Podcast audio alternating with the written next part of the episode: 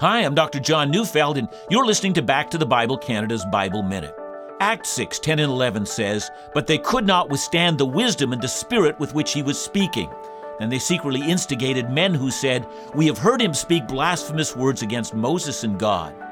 Slander is an effective tool of Satan. You know, the passage I've just read tells of the wonderful ministry of a man named Stephen. God was using him to powerfully reach many Greek speaking Jews to faith in Jesus. His enemies knew they couldn't take him on on the basis of his ministry, so they resorted to slander. They resorted to, well, he says or she says, and we've heard, and so forth. And there's a lesson to be learned.